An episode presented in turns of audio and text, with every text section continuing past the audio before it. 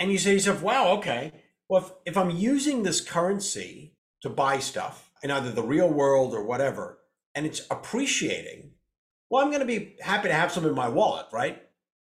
Like if I kind of have the view that if I bought 100 Ethereum today and I can buy a cup of coffee with one Ethereum, but if I if I buy 100 Ethereum today, in two weeks, I might be able to buy two cups of coffee.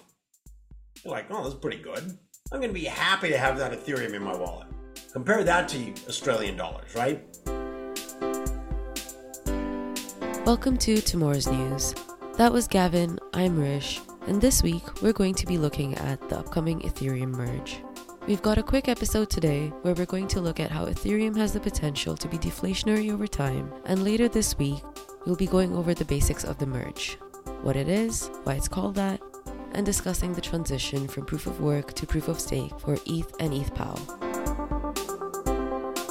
Any information in this podcast is not intended to promote or recommend any particular product or services offered by Bells Family and Associates. It does not take into account the objectives, financial situation, or needs of any investor. Before making an investment decision, investors should seek professional advice. So, let's take a look at how Ethereum is set to be deflationary after the merge. You know, if you think about the cryptocurrency ecosystem, there are really two cryptocurrencies that are exceptional in terms of their profile, and that's Bitcoin and Ethereum.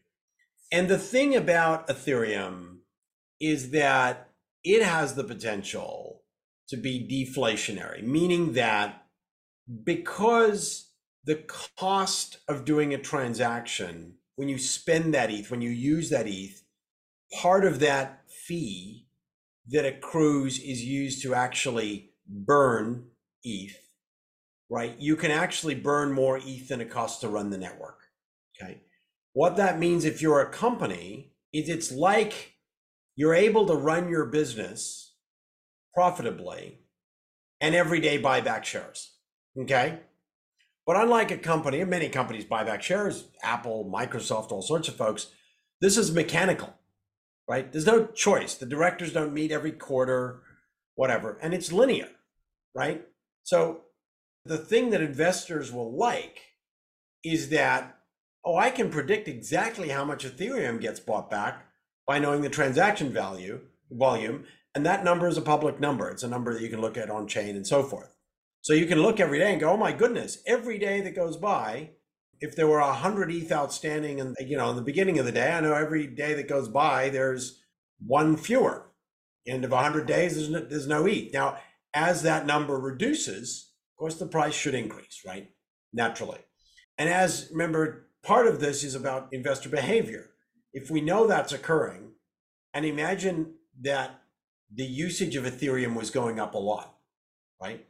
Imagine that cryptocurrency is taking off and Ethereum, the number of Ethereum wallets and Ethereum users is going up exponentially.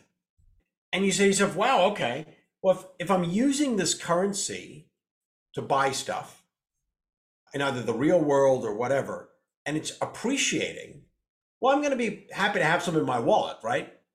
Like if I kind of have the view that if I bought 100 Ethereum today and I can buy a cup of coffee with one Ethereum, but if I if I buy 100 Ethereum today, in two weeks, I might be able to buy two cups of coffee. You're like, oh, that's pretty good. I'm going to be happy to have that Ethereum in my wallet. Compare that to Australian dollars, right? Doesn't work for you. And so the more people believe this is true, the more it will feed on itself. So you could get this nirvana, this Goldilocks, where the more it goes up, the more usage occurs, the more it goes up, the more people want to own it and hold it, even if they don't use it. And so you go. Now, of course, it'll probably reach some sort of nadir. I don't know. Is that 10,000 or 100,000 or 4,000? Trades at 1,800 today. I don't know. No idea. No prediction, no view. Could be any number. We don't know. But you can have exceptional events occur. The one thing that stands against that occurring is sort of that everybody knows that right? So everyone in the market is aware of this dynamic. So to some extent, you need to surprise people a lot by how powerful that move needs to happen. Otherwise, I think people will just slowly sell it figuring, well, eventually it'll dissipate, right? So, you know, but you could really surprise investors. I mean, there is a scenario where Ethereum just goes to 10,000. People are like, oh my goodness, how did that happen? What's going on? How is this possible? Right? You know, and it's probably more likely now because so many people are negative about cryptocurrencies than it was even a year ago. But again, I mean, purely speculative.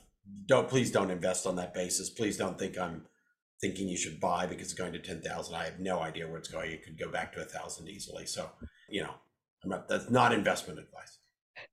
Yeah, but like you said, it's going to be interesting to see if this is sustainable, this idea of it being a deflationary cryptocurrency. And that's tomorrow's news. Stay tuned this week for more short episodes about the Ethereum merge. Gavin and I will be chatting about the implications of the merge, what it is, why it's called that, and the differences between a proof of stake and proof of work model. We're also going to be talking about what Ethereum Classic or ETHPOW could look like in a month. Thanks for listening to tomorrow's news, and we'll be back on Wednesday.